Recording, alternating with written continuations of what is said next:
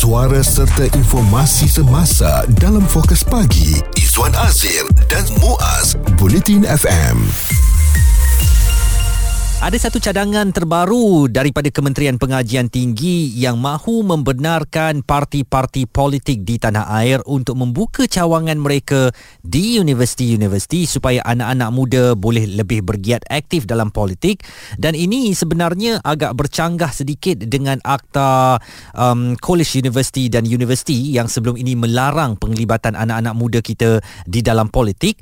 Tetapi nampaknya sekarang permintaan sudah semakin uh, meningkat di kalangan mahasiswa supaya halangan itu ditarik balik. Jadi adakah dengan parti politik dibenarkan masuk ke ya, apa mana-mana universiti ini akan memberikan lagi lebih banyak ruang ya untuk uh, parti politik itu sendiri mendalami isu-isu yang uh, sedang diperkatakan oleh pelajar ataupun yang paling risaunya pelajar-pelajar ni akan mungkin hilang fokus apabila mereka ni lebih kepada parti-parti politik. Betul. Dan satu lagi apakah peranan parti politik berada di dalam universiti ni? Mm-hmm. Dia nak buat apa? Dia nak buat check and balance ataupun takkan nak berpolitik sepanjang masa. Kalau kita kenang kembali zaman kita belajar dahulu muas ya, memang ada pilihan raya Majlis Perwakilan Pelajar tetapi parti-parti yang bertanding semuanya adalah parti-parti peringkat um, universiti sendiri sahaja hmm. ya. Maknanya tiada daripada luar lah walaupun pengaruh tu ada. Sebagai contoh saya di uh, Universiti Islam Antarabangsa ada dua parti iaitu We Unite for Islam WUFI hmm. yang memang condong kepada PAS yang lebih beraspirasi Islam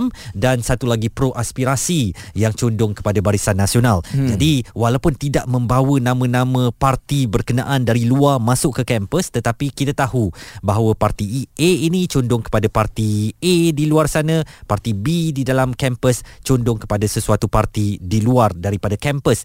Sekarang ni dah tak mau dah nama-nama sorok macam tu. Betul. Direct saja. Uh-uh. Parti PAS lawan parti Barisan Nasional di kampus. Apakah itu boleh menyebabkan para pelajar atau siswa kita semakin matang dalam bidang politik? Dan bagaimanakah uh, ini boleh dilaksanakan itu persoalan kita dalam jam ini. Okey dan uh, kita nak tanya pada pandangan anda juga bagaimana adakah sesuai ataupun tidak apabila parti politik ini menubuh cawangan di universiti dan kita semua sedia maklum ya bahawa mahasiswa ini juga boleh dijadikan calon untuk uh, kalau ada pilihan raya yang uh, berlaku kerana uh, untuk menjadi wakil ini tiada had umur yang telah ditetapkan. Ini pandangan daripada Menteri Pengajian Tinggi uh, Datuk Seri Muhammad Khalid Nordin. Memang kita mem- memberi kebebasan kepada pelajar-pelajar untuk menyertai mana-mana parti politik sama ada di dalam ataupun di luar kampus termasuklah pelajar itu untuk menawarkan diri bertanding dalam pilihan raya. Jadi semua perkara-perkara itu memang uh, telah pun dilonggarkan dan jelas beliau lagi uh, bahawa Akta Universiti dan College Universiti 1971 akan dilakukan um, satu bentuk pindaan untuk memberi kebebasan kepada para pelajar ini menyertai mana-mana parti politik tanpa berselindung lagi dan mereka boleh bertanding dalam uh, pilihan raya di peringkat universiti. Jadi uh, ini kalau tanya kepada saya lah saya rasa tak payahlah ya. Hmm. Takkan ada parti AMNO cawangan Universiti Islam Antarabangsa, parti DAP cawangan Universiti Sains Malaysia Malaysia saya rasa agak keterlaluan apabila membawa masuk elemen politik yang berlebihan hmm. ini politik di luar kampus saja sudah memecah belahkan masyarakat. Kalau ianya dilakukan oleh anak-anak muda ini saya bimbang akan lebih buruk lagi keadaan perpaduan di Malaysia. Dan kita takut juga nanti bantuan yang nak disalurkan dia mengikut parti-parti politik. Mm-hmm. hal ehwal pelajar pun nanti dok pening. Uh, yang ni parti politik mana eh? Oh kalau yang tengok pada perpaduan ataupun kerajaan persekutuan uh, awak ni pembangkang mm. uh, jadi uh, apa bantuan ini kurang sikit lah. Uh, jadi saya tak nak kalau di situ dah wujud perbalahan menyebabkan kita kita ni yang tengah belajar akan terganggu. Uh, sepatutnya di universiti ni mereka lebih neutral lah ya. Uh, mana-mana uh, yang baik untuk belajar itu yang kita ikut. Kekalkan parti-parti politik di kampus seperti apa adanya sekarang ni. Di Universiti Melaya ada suara siswa, di Universiti Kebangsaan ada aspirasi, di UIA ada WUFI atau kita benarkan parti-parti politik arus perdana, AMNO, DAP, PKR, Amanah bersatu untuk mewujudkan cawangan mereka di kampus-kampus tempatan. Isu terkini dan berita semasa hanya bersama Izwan Azir dan Muaz Bulletin FM. membicarakan mengenai parti politik dibenarkan untuk berada di universiti dan yang perkara yang paling merisaukan saya akhirnya uh, mahasiswa mungkin akan menjadi tunggangan parti politik. Betul. Uh, jika tak ada kekangan ataupun pemantauan yang berterusan dan ditanya kepada saya berbeza dengan Izzuan. Izzuan memang terlibat dengan pelbagai pemilihan uh, apa parti di waktu waktu pelajar dulu. Oh, ialah masa siswa bukanlah Ha-ha. saya terlibat tapi saya pergi mengundi lah. Awak jadi ni ke perwakilan ke? Tidak, saya tak pernah jadi perwakilan. Saya pernah jadi setiausaha kepada Ah. presiden Wah, dahsyat. Majlis Perwakilan Pelajar. Nampak dah tu masa Ah, tu. Tapi saya tak terlibat dengan kempen-kempen dan sebagainya. Cumanya um, saya pun turut tak bersetuju kalau parti politik arus perdana ni masuk ke kampus-kampus walaupun atas uh, namanya mematangkan siswa kita dan sebagainya. Saya takut macam uh, Muaz katakan tadi nanti diperkudakan oleh parti-parti politik ini. Kita nak bersama dengan fellow kursi Institusi Raja-Raja Melayu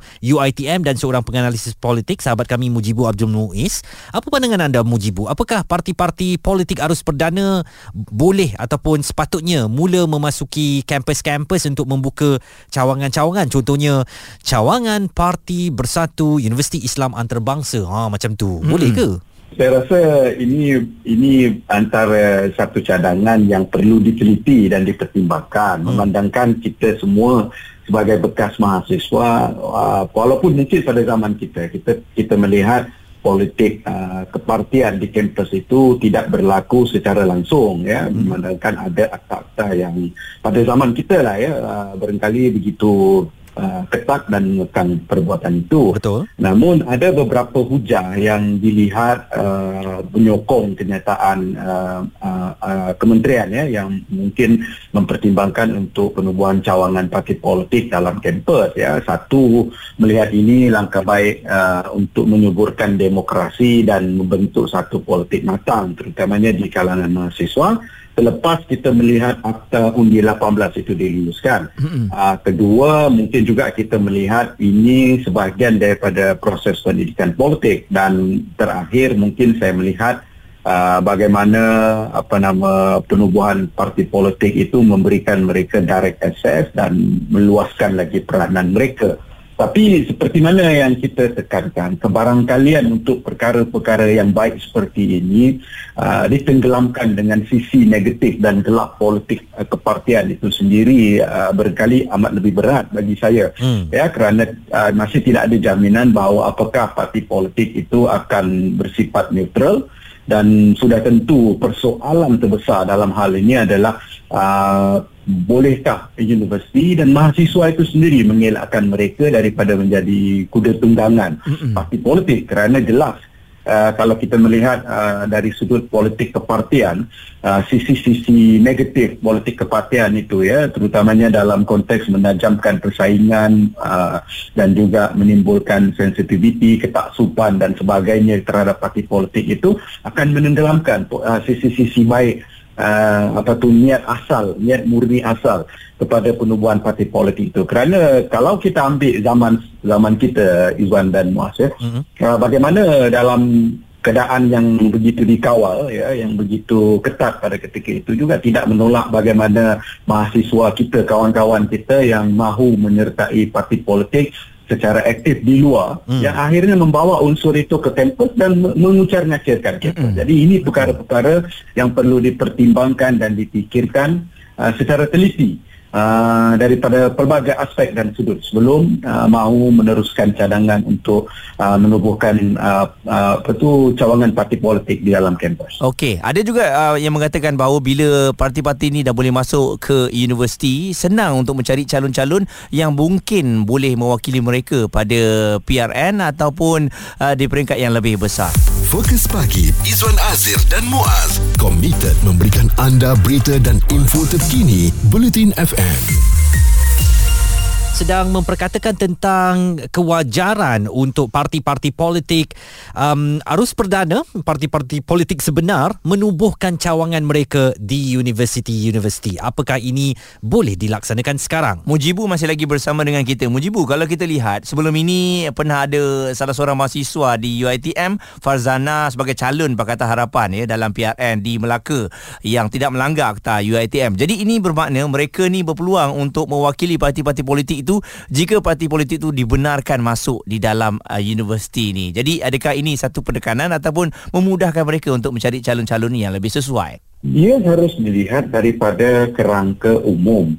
Ya, sejauh mana pun kita membenarkan uh, parti politik ini bergerak dalam kerangka politik uh, kampus itu, uh, ia tidak harus uh, menyentuh isu-isu besar dalam kampus iaitu universiti sebagai ataupun pusat pengajian itu sebagai apa nama uh, tempat untuk menyuburkan intelektualisme ya hmm. yang yang yang apa yang menjadi gedung ilmu di mana semua perbincangan-perbincangan yang mengembangkan pemikiran ya uh, berdasarkan fakta, rasionaliti dan hujah-hujah yang bernas itu perlu berlaku kerana kalau kita mengatakan bahawa dengan adanya parti politik dalam kampus maka uh, isu-isu seperti senang nak dapat calon muda dan sebagainya uh, sebelum ini pun jelas terbukti bahawa dengan ketiadaan parti politik di dalam kampus pun ia masih boleh berlaku dan kita tidak melihat kurang Uh, daripada calon-calon muda yang mewakili parti-parti politik itu uh, silih berganti berlaku dalam setiap pilihan raya. Hmm. Kerana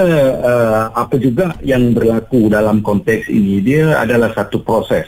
Yang paling penting adalah bagaimana proses itu kita isi dengan perkara-perkara yang sepatutnya hmm. berlaku yang akhirnya nanti kalau mereka itu keluar dan menyertai mana-mana parti politik pun mereka ini menyertai politik itu dengan niat dan tujuan yang asal dan mereka ini ada asas untuk menjadi pemain politik yang benar-benar berwibawa berintegriti yang cukup uh, dari sudut ilmu dan juga uh, soft skill yang diperlukan kerana ia telah dibentuk dan dicanai ketika di universiti. Jadi saya rasa ia tidak timbul Izwan. Hmm. Ya kerana jelas kalau kita melihat uh, apa yang berlaku sepanjang uh, dasar warsa kita uh, apa berkenaan dengan uh, contohlah ya kita kata apabila kita ada akta universiti dan college universiti uh-huh. yang kebanyakan kita ini sering melihat pada sisi-sisi selektif akta itu terutamanya bila kita bercakap tentang kebebasan berpolitik. Tapi kita tidak nampak pula sisi-sisi lain terhadap keseluruhan akta itu yang sebenarnya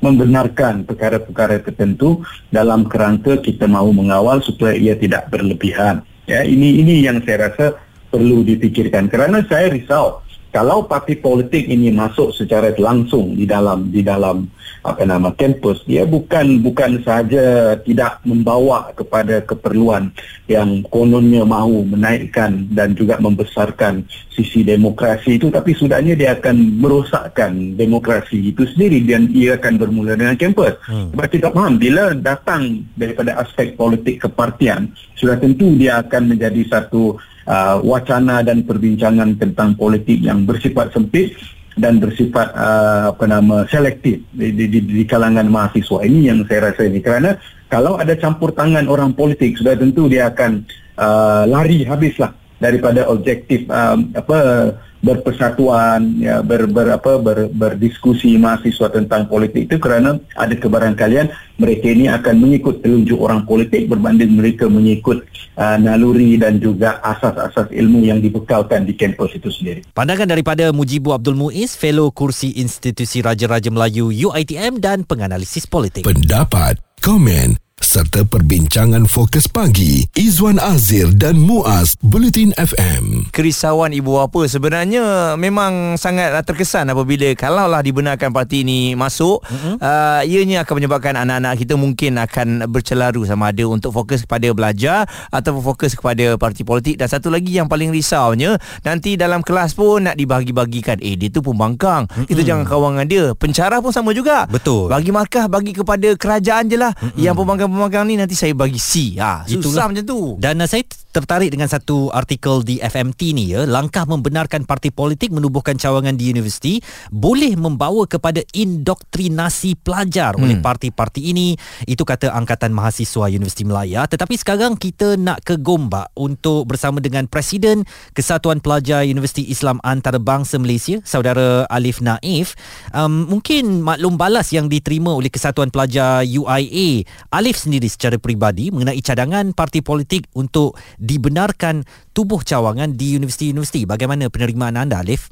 Baik, uh, kalau di peringkat kesatuan tidak ada lagi lah perbincangan rasmi berkenaan dengan isu ini. Mhm. Tetapi kami ambil maklum lah tentang uh, ucapan ataupun kata-kata daripada uh, YB Menteri apa Kementerian Pendidikan Tinggi sendiri Mhm. berkenaan dengan penubuhan cawangan parti politik. Uh, dan saya se- secara peribadi bersetuju dengan apa yang disebutkan oleh Angkatan uh, berkenaan dengan penubuhan cawangan parti politik. Sekalipun kita uh, dalam tempoh uh, pemerkasaan mahasiswa uh, terutamanya melalui undi 18 dan sebagainya kita menyambut baik usaha-usaha untuk ada diskusi atau wacana-wacana politik dalam kampus namun begitu kalau kita cakap tentang parti politik sendiri menubuhkan cawangan itu akan ada satu, akan ada beberapa implikasi-implikasi yang uh, kurang sihat berbanding dengan sihat pada pandangan saya. Uh, pertamanya akan wujud uh, polarisasi di kalangan mahasiswa seperti yang mungkin berlaku di peringkat nasional. Mhm. Uh, seperti yang disebut tadilah mungkin akan ada pembahagian-pembahagian yang tidak sihat. Sekalipun kita nak wujudkan politik matang uh, tetapi uh, polarisasi yang berlaku kalau wujud dalam kampus itu akan menyebabkan uh, kalau wujudnya kesatuan sekalipun itu akan ada perbezaan uh, yang ketara lah dalam politik mahasiswa.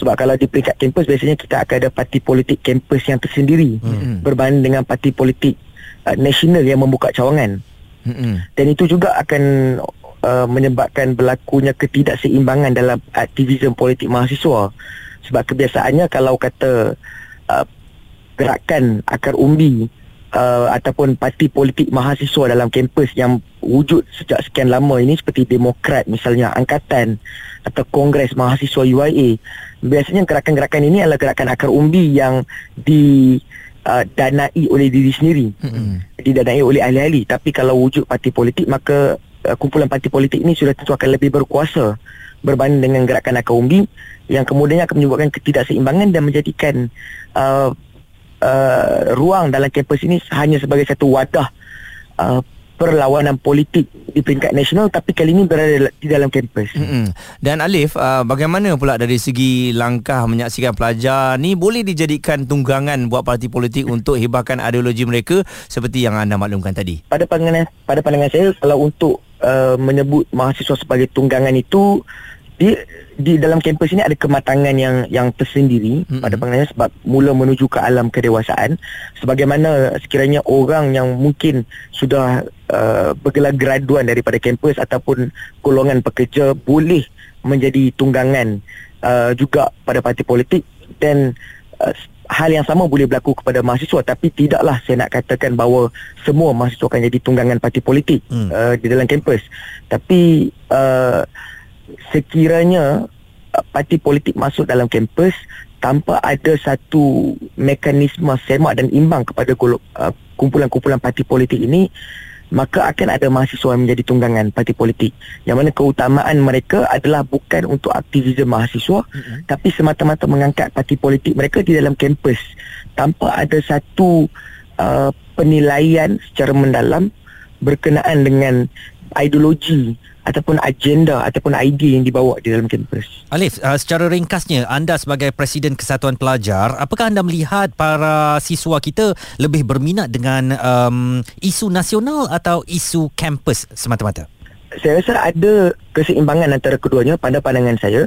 Ada kumpulan mahasiswa yang memang sangat-sangat berfokuskan pada isu nasional, um, hanya memberi kritikan ataupun uh, bercakap mengenai polisi-polisi ataupun uh, mungkin menentang polisi yang di, dibawa oleh sama ada kerajaan atau pembangkang tapi ada juga sebahagian besar lagi yang saya rasakan memang fokus pada isu kampus hmm. terutamanya berkenaan dengan uh, soal uh, yuran atau soal makanan Kebajikan. atau soal apa-apa polisi dalam kampus kebajikan misalnya jadi saya rasa ada keseimbangan antara kedua-duanya tapi pada pandangan saya melihat kepada rakan-rakan dalam kampus ataupun ahli-ahli kesatuan mahasiswa UIA sendiri saya nampak yang keduanya yang yang terkemudiannya iaitu yang memberi fokus pada polisi. Uh, kampus itu lebih banyak berbanding dengan polisi nasional. Tapi in the end pada akhirnya polisi nasional juga akan memberi kesan kepada polisi-polisi dalam kampus jadi ada keseimbangan lah antara kedua-duanya Alif Naif uh, selaku Presiden Kesatuan Pelajar UIEM uh, tidak bersetuju sama sekali apabila parti politik ni masuk ke dalam universiti dan dia melihat ya itulah perkara yang berkemungkinan akan berlaku. Suara serta informasi semasa dalam fokus pagi Izwan Azir dan Muaz Bulletin FM. Apa khabar agaknya pelajar-pelajar kita di semua universiti yang ada di college? Ya sedang belajar alhamdulillah. Ataupun masih lagi merupakan seorang perwakilan pelajar sentiasa nak membantu pelajar-pelajar ni bagi uh, yang dalam kesusahan. Sebab itu anda menyertai uh, politik di universiti. Tapi kalau parti-parti politik yang kita semua sedia maklum yang ada sekarang ini di peringkat persekutuan akan masuk ke universiti apa agaknya pandangan anda? Bersetuju ataupun tidak? Nampaknya beberapa pihak yang menghubungi kami menyatakan tidak bersetuju dengan kemasukan parti-parti arus perdana ke kampus-kampus kerana ia boleh dilihat sebagai satu bentuk indoktrinasi ataupun penerapan nilai-nilai politik yang tidak sejajar atau selari dengan uh, kematangan dan usia para siswa kita di kampus-kampus. Dan ini ada pandangan daripada Timbalan Dekan Fakulti Sains Pentadbiran dan Pengajian Polisi Universiti Teknologi Malaysia Dr. Mazlan Cik Suh. Daripada segi demokrasi saya percaya sekiranya ruang itu diberikan uh, untuk mereka lebih bebas untuk bercakap uh, tentang politik khususnya di kampus uh, ia akan dapat membantu ya ataupun apa ni mendorong kepada uh, kewujudan sebuah demokrasi yang lebih matang ya uh, kerana demokrasi itu pentingnya ialah partisipasi yang menyeluruh ya daripada segenap ruang lingkup apa namanya masyarakat. Apatah lagi uh, anak-anak muda ini khususnya yang apa ni uh, 18 tahun ke atas ya, telah pun diberi ruang ya untuk sama-sama terlibat uh, dalam menentukan pemerintahan negara. Melalui Facebook kami, uh, Kampung Kesang mengatakan komen katanya nanti pengurusan universiti yang tertekan sebab terpaksa bagi muka pada parti yang memerintah hilang segala autonomi. Lantikan VC dan DVC pun memang lantikan politik. Manakala Aziz Daud kata politik ni yang jelas nampak selain dari mengumpul kekayaan, ia juga tempat menyemai bunga-bunga perpecahan dan perbalahan. Mm-hmm. Tu je nak bagi tahu fikir-fikirkanlah. Muaz Razi menulis di Facebook rosak student ringkas saja komennya Amir Nasruddin menulis sebelum ini kelonggaran pun sudah jelas kecenderungan mahasiswa dan mahasiswi ke arah mana. Ini kan pula bila diberi kelonggaran terus semoga ada tali pinggang yang boleh ketatkan seluar yang longgar. Beliau menggunakan kiasan berkenaan. Dan uh, menerusi WhatsApp ya uh, katanya isu pembukaan cawangan parti politik ni sangat tidak setuju dan dilihat lebih membawa perpecahan kepada mahasiswa. Sedangkan main bola yang sepatutnya menyatukan pun boleh bergaduh. Ini kan pula politik yang memang bikin panas. KPT seharusnya lebih cerdik dari mahasiswa dengan berangka prospek jangka panjang untuk tenaga kerja negara bukan sibuk dengan politik. Inikah saja level pemikiran KPT hmm fikir-fikirkan itu yang dihantar oleh Orga dan uh, nampaknya uh, reaksi yang diterima lebih cenderung kepada tidak mahu parti-parti politik ini masuk ke kampus-kampus. Walaupun anak-anak muda kita bersuara lantang dan mereka mahu aspirasi mereka didengar tetapi fokus yang mahu mereka berikan lebih cenderung kepada isu-isu kampus yang tidak memerlukan campur tangan parti politik luar untuk memperjuangkan nasib mereka di sana. Sudah-sudahlah ya. Perpecahan kita ni uh, selalunya terjadi oleh kerana parti politik walaupun sebenarnya kita nak kuatkan uh, rasa nasionalisme tu di peringkat semua. Uh, apatah lagi kalau dimasuk di peringkat universiti kita amat risau perkara itu akan uh, berlaku. Dan uh, kami yakinlah pihak KPT sendiri memang bijak untuk lebih mengkaji keperluan sama ada parti politik ni perlu masuk ke universiti ataupun tidak. Sama-sama kita nantikan keputusan oleh Kementerian Pengajian Tinggi. Isu terkini dan berita semasa hanya bersama Izwan Azir dan Muaz Bulletin FM.